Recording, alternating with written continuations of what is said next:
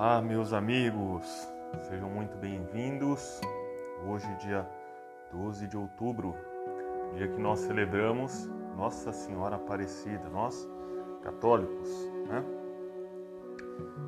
E hoje, como consagrado que sou, essa grande mulher, essa nossa mãe, né, eu resolvi finalmente responder a um pedido de um amigo meu um grande amigo, um amigo protestante, né, com quem a gente costuma conversar sobre religião. E um dia, surpreendentemente, ele falou para mim, Fred, é, eu quero entender é, essa devoção de vocês é, à Nossa Senhora. É claro que num episódio curto aqui eu não consigo falar tudo de Nossa Senhora, mas eu gostaria de ter uma conversa tranquila, um bate-papo, né? Com quem é católico, obviamente, mas eu estou pensando especialmente em quem é protestante ou em quem é católico, mas não entende muito bem essa questão. E eu quero explicar de uma forma cotidiana aqui o que eu sei sobre Maria, sobre essa devoção, que eu poderia explicar para você que, que nos acompanha aqui, sem estar entrando em devoções, né? Em datas comemorativas e por aí vai. Uma explicação geral, inclusive uma certa defesa de, de acusações e para se evitar também um certo erro que ocorre muitas vezes por católicos, inclusive, por muitos, creio eu. Bom, vamos lá. Né? O, o, que as pessoas fazem não é necessariamente o que a igreja ensina.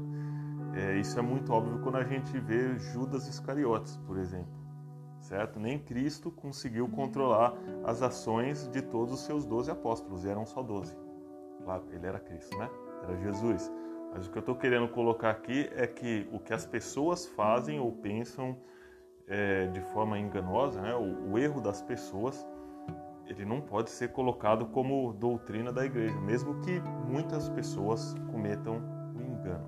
Bom, óbvio que devoção a Maria não é engano algum para os católicos, tá? Mas vamos lá, vamos começar essa conversa. Em primeiro lugar, eu gostaria de esclarecer aqui, às vezes tem gente que não está acostumado com, com essas denominações que a Igreja Católica dá e as denominações populares. Nossa Senhora, qualquer uma delas, é a mesma pessoa, é a mãe de Jesus Cristo, certo? E aí o título que ela leva, vamos dizer assim, Nossa Senhora Aparecida.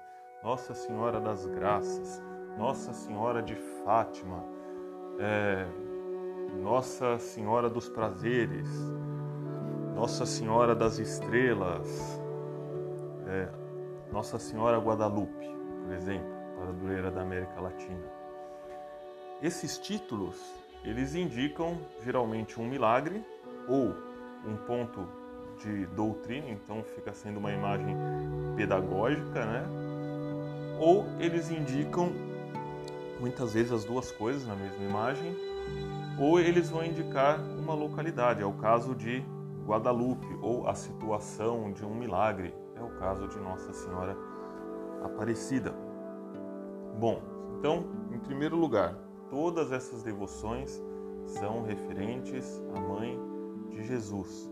Não tem problema nenhum, mas eu acho engraçado quando a pessoa fala assim: ah, eu vou rezar para nossa Senhora desatadora dos nós, porque o problema é esse. E tudo bem, você pode pensar dessa forma, mas na verdade você está rezando para Nossa Senhora. Não existe eu vou rezar para Nossa Senhora dos, desatadora dos nós porque eu estou com um problema difícil de resolver. Você vai rezar para Nossa Senhora e você tem uma oração específica desatadora dos nós. Tá? Eu não lembro se essa se remete a uma aparição ou não, mas creio que sim tá? E aí você faz aquela oração e aí tem uma data comemorativa, tá? Mas é a mesma Nossa Senhora. Você poderia rezar simplesmente para Nossa Senhora e você poderia usar qualquer imagem de Nossa Senhora, mas a imagem não é obrigatória. Calma que eu vou chegar nas imagens. Bom, então esse é o primeiro fator, tá? Todas elas são a mesma pessoa, Mãe de Jesus Cristo. Ok. Bom, outro ponto que é importante a gente conversar aqui. Hum, ninguém adora Nossa Senhora. Se adorar, a pessoa está cometendo um erro de acordo com a doutrina católica. E entendam, meus amigos, que adorar não é uma postura física. Não é porque você está de joelho que você está adorando. Você pode adorar sentado, deitado, andando, fazendo o seu trabalho. Adoração é uma atitude interna, ok? Óbvio que ela pode se expressar em palavras e gestos, mas adoração é uma atitude interna. Tá? Esse é um primeiro ponto. É algo espiritual, não é algo corporal. Adoração. Você nunca vai ouvir dizer, vamos agora fazer adoração a Nossa Senhora. Isso não existe. É uma veneração. A igreja ensina que é uma superveneração. Por que superveneração? Porque a igreja católica ensina que Maria está acima de toda criatura. De toda criatura, inclusive dos anjos, que são também criaturas. Obviamente está infinitamente abaixo de Deus. Considere a pessoa que você quiser da Santíssima Trindade, considere a Trindade toda, Pai, Filho e Espírito Santo. Então, não existe adoração de Nossa Senhora. Quem faz a adoração de Nossa Senhora está em erro. Isso, inclusive, aparece em documentos da igreja.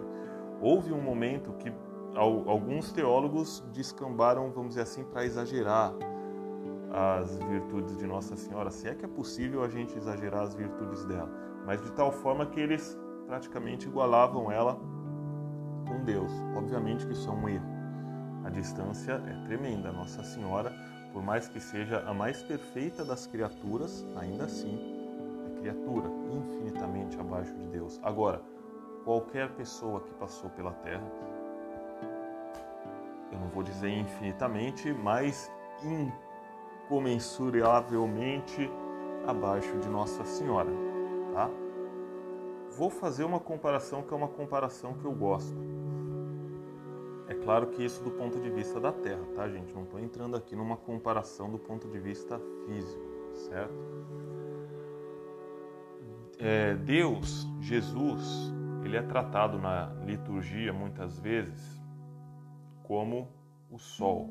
Por que o sol? Porque o sol, quando chega, ele acaba com as trevas. Né? Ele vai iluminando tudo, vai trazendo vida, vai trazendo energia, é o que a gente tem de mais forte. E você pode reparar, essa comparação é um pouco minha, tá? Mas com certeza outras pessoas devem ter feito similar. Enfim, você não consegue olhar o sol diretamente. Por mais que ele seja lindo e belo, se você fitar ele sem proteção, ele te cega, tamanha a força da luz dele, certo? Bom, Nossa Senhora a gente pode dizer que é algo similar com a Lua, tá? do, do ponto de vista é, de relação com Deus. Então, olha só, nós estamos na Terra, a Lua, de certa forma, está entre o Sol e a Terra, ok? Ela está mais próxima do Sol do que nós, mas ainda está longe, né? a alguma distância do Sol. Estou falando de virtude, tá, gente? Nossa Senhora está no céu ali, junto de Deus, né? Mas ela está mais próxima de Deus lua, né, quando ela aparece em todo o seu esplendor, ela ilumina a terra. É muito bela, é uma luz mais suave que nós conseguimos fitar mais facilmente. Ela está entre nós e o sol, só que todo o esplendor da lua ele vem do sol. Né? A lua só brilha à noite, esse brilho entre aspas não é um brilho próprio, tá? Porque a luz do sol é refletida nela. Assim acontece com toda criatura. Né? E aquela luz, de certa forma, ela bate na lua então e volta para nós e nós nos maravilhamos com a beleza da lua. É similar. Tá? Então esse é um ponto. Não veneramos Nossa Senhora. É, perdão, veneramos Nossa Senhora, não adoramos Nossa Senhora. Adorar é somente para Deus. Bom, Outro ponto importante agora, que muitas vezes o protestante se incomoda, as imagens, é mesmo? Porque não devemos ter ídolos diante de nós, não devemos adorar imagens, ok? Bom, em primeiro lugar, na, na, na época dessa prescrição, é, você entende que não se tinha nenhuma imagem de Deus, certo? Então qualquer coisa que você fizesse, você estaria olhando somente para a terra. A partir da encarnação, nós temos uma imagem de Deus porque Jesus Cristo é Deus, certo? E ele mesmo vai dizer: quem me vê, vê o Pai. Tá? É claro que existe aí também alguma figura de linguagem, mas agora é mais fácil você representar Deus. Posto isso à parte, é, nossa, é, quando a gente fala nessa questão da idolatria, é você querer colocar em algo o poder de Deus. Então, você adorar uma imagem é você acreditar que aquela imagem, a imagem, aquele objeto, tem poder de Deus, tem poder sobre você, tá? Isso é diferente de você ter uma imagem que te remete a Deus, certo? Ainda que ela não seja de Deus, por exemplo, de um anjo ou de um santo. Quando você tem a imagem de um anjo ou de um santo, obrigatoriamente aquela imagem vai te lembrar de Deus, tá? Porque ela está dentro de um contexto, ela está dentro de uma religião. Agora, óbvio que você pode fazer um uso, vamos dizer assim, pagão de uma imagem, certo? Você acreditar que aquela imagem tem poderes. Bom, Nossa Senhora Aparecida acabou se transformando em um grande culto popular, porque ela veio, de certa forma, trazendo uma mensagem de acolhimento àqueles que estavam sendo oprimidos, aos mais humildes, e o milagre se deu por intermédio de uma imagem. Tá? Deus usa objetos para operar sinais e imagem. Ele não faz sempre uma coisa do nada. Na verdade, isso é muito raro. Ele pode, ele é Deus, mas para que, ele vai fazer isso? Abrir um mar é você usar um meio material para operar um milagre, não é? Ele fez uso dessa imagem. Aquilo que é tocado por Deus, e isso é bíblico, né? É sagrado. Simples assim. Tá? Então, por meio da imagem, você teve milagres. E a imagem, ela fomentava uma devoção. A quem? A Nossa Senhora. Mas uma devoção a Nossa Senhora que leva a quem? A Deus. Nossa Senhora nunca na vida dela levou para um caminho que levasse a ela mesma. Nunca induziu ninguém a adorá-la. Muito pelo contrário, com todo o esplendor dela, ela procurou se esconder. Ela aparece até pouquinho na Bíblia, pela importância dela. Mas para os olhos atentos, vocês vão ver que ela aparece em momentos chave, certo? Então, aquela que é mãe de Deus, e eu digo isso sem problema nenhum, porque ela é mãe de Jesus Cristo. Mãe de Jesus Cristo é mãe de Deus. Deus, pessoa da Santíssima Trindade, certo? Então, aquela que é mãe de Deus, ela é tratada com grande veneração. No caso específico de Nossa Senhora Aparecida, essa imagem nos remete a milagres que ocorreram por intermédio de Maria naquela imagem, tá? E de onde vem? De Deus. Óbvio, tudo vem de Deus. Toda ação vem de Deus. Você estar vivo, isso é ação de Deus.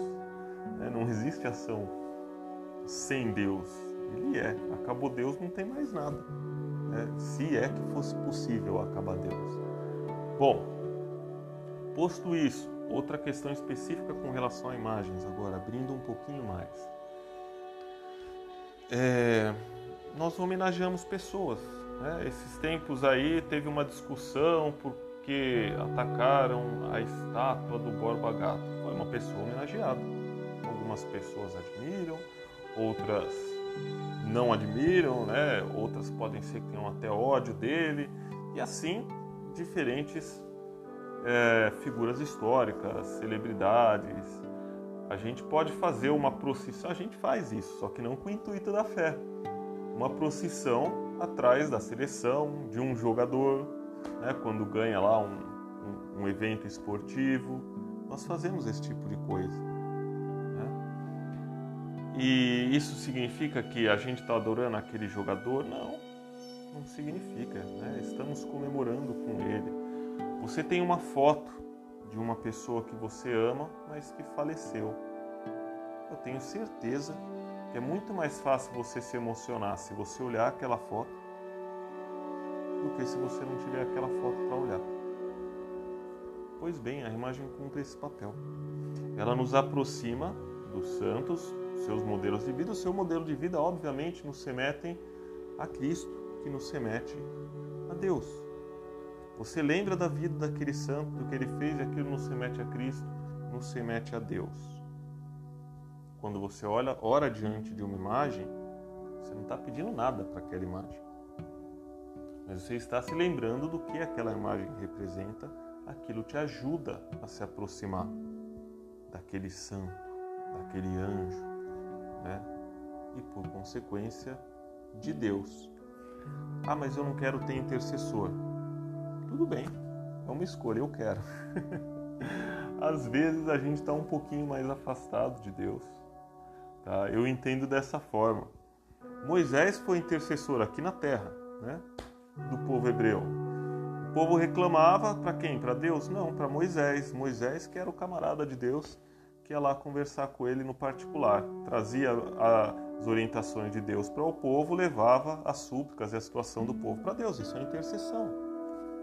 Né? Você não pede oração para pessoas? E aí Jesus vai dizer assim: Eu sou o Deus dos. É, eu não é, Deus é o Deus dos vivos. Então ele está afirmando que as pessoas que se foram, né, os batizados, os católicos, são vivos. Você pode pedir a oração para ele, assim como você pode pedir a oração para um padre, para um amigo. Isso é intercessão. Quer pedir direto para Deus? Tudo bem. Vai falar mal de Maria? Não sei como é que você acha que isso pode te aproximar de Deus tá? Eu vou destruir imagens de Nossa Senhora. Também não entra na minha cabeça como é que você pode achar que isso agrada a Jesus. Certo? Bom, e agora esse áudio vai ficar um pouquinho extenso, tá, gente? Mas é, eu preciso aproveitar para falar disso, já que hoje é um, um dia muito especial para o brasileiro, né? Dia de Nossa Senhora Aparecida. E e ele é muito propício então para falar de Nossa Senhora, tá? Bom, então quem é Nossa Senhora, né? Só colocando alguns pontinhos aqui para finalizar esse apanhado sobre minha querida Mãe e Senhora, Mãe de todos nós. Bom, existe uma comparação feita entre Eva e Nossa Senhora. Essa é uma técnica de exegese que fala o pessoal que estuda, né, bíblica. Olha só, Eva que ela trouxe ao mundo, que ela deu à luz? Eva. Então, Eva, por meio da desobediência, o que, que ela desobedeceu? A ordem de Deus, certo? Eva, pela desobediência e orgulho, podemos dizer assim também. Por quê? Porque lembra que a serpente propôs para ela: vocês serão como deuses. Então, Eva, por desobediência e orgulho, dá origem à mentira. Que mentira! Que o homem pode ser como Deus, que o homem pode prescindir de Deus, que o homem não depende de Deus, que o homem pode ser feliz por si mesmo ou que Deus não quer o melhor para o homem. Né? Então, Eva deu à luz a mentira por meio aí da sua ação de orgulho e desobediência, e junto com a mentira entra a nossa queda, o pecado como consequência desse erro somos herdeiros desse erro. Ok? Lembrando que Jesus vai dizer, sou péssimo para citação de trecho bíblico. Eu caço na internet e depois eu falo se alguém quiser, mas eu sei direitinho o que está lá. Bom, Jesus, depois você procura aí na internet se você duvidar de mim. Jesus vai dizer que o diabo é o pai da mentira. Certo? Então olha que interessante. Né? De, de uma forma alegórica, podemos dizer, Eva, ela traz ao mundo a mentira que nada mais é que o filho do diabo, não o filho carnal, né? mas é, né? é produto do diabo de acordo com a fala do próprio Jesus do próprio Jesus Cristo. Bom, Jesus vai dizer também que ele mesmo é a verdade. Né? São João explica isso muito bem no seu primeiro capítulo. Esse eu sei. Jesus vai dizer que ele é a verdade. Então, olha a ação de Maria. Maria, por humildade, se faz obediente, nela habita Deus e vem a verdade para o mundo. Certo? Então, olha que bacana. Olha Maria, vamos dizer assim, consertando o erro de Eva que foi herdado por todos nós. Olha a participação de Maria na redenção. Para quem não está acostumado com essas palavras, redenção é Jesus Cristo pagando por aquilo que a humanidade não podia pagar porque ele mesmo quis. Maria participou desse ponto. Ela foi uma peça fundamental, certo?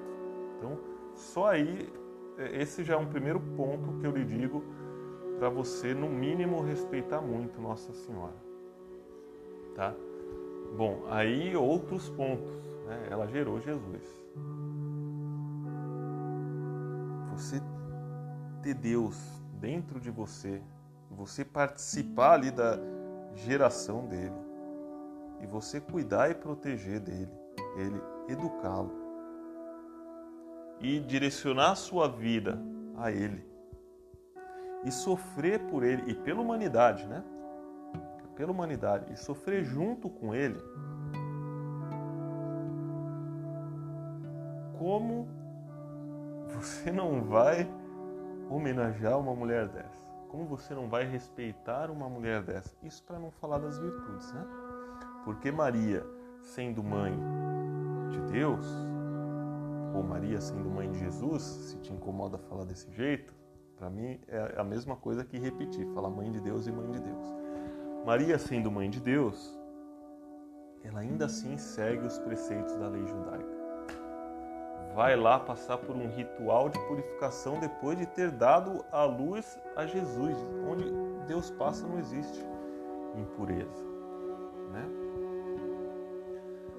Então, se temos a Terra Santa, né, o pessoal coloca assim a comparação, é verdade. Se temos a Terra Santa, se temos a Arca da Aliança, como é que Nossa Senhora não vai ser especial? É a coisa mais maravilhosa que já passou pela Terra, óbvio, depois de Jesus. Bom, além disso, além disso, você pode olhar aqueles momentos chave Existe figura de linguagem que remete a Nossa Senhora lá no Apocalipse, último livro da Bíblia. No primeiro milagre de Jesus, Nossa Senhora está lá, as bodas de Caná, ela intercede, é a primeira intercessão. O primeiro milagre de Jesus é feito com intercessão. Isso significa que Maria tem poder sobre Deus? Claro que não. Pense em qualquer pessoa que você ama muito se essa pessoa lhe pedir algo, se você não tende a atendê-la, se você não escuta de outra forma. É claro que Deus, né, Jesus, ele não está no mesmo esquema que a gente, mas dá para a gente entender dessa forma. É por isso que nós louvamos Maria. E lá na cruz, é, nós católicos pelo menos entendemos assim, quando Jesus vira e fala para São João: Eis aí sua mãe. Ele está falando isso para todos os que ficam aqui. Eis aí a sua mãe. Nossa mãe, Maria, Nossa Senhora, se você precisar de uma grande intercessora, se você precisar de um colo de mãe, se você precisar de um conselho, de um auxílio, fale com ela. É por isso que nós, por isso assim, né, muito resumido, que nós veneramos, nós super veneramos, nós amamos esta mulher e isso não diminui em nenhuma gota, em nem um milímetro o nosso amor, respeito, louvor e adoração a Jesus Cristo. E se você ainda não aceitou isso, reflita. Para com essa coisa de não estar tá na Bíblia. Tem muita coisa que as pessoas que não está na Bíblia diretamente com as palavras, mas se você procurar lá, se encontra. nas entrelinhas. Olha para Jesus, olha para você, use de empatia com Jesus, sabendo que você sabe dele, e pensa: será que ele vai gostar mais de mim se eu for contra nós homenagearmos a mãe dele?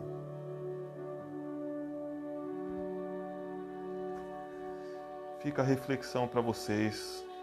Um ótimo e abençoado dia.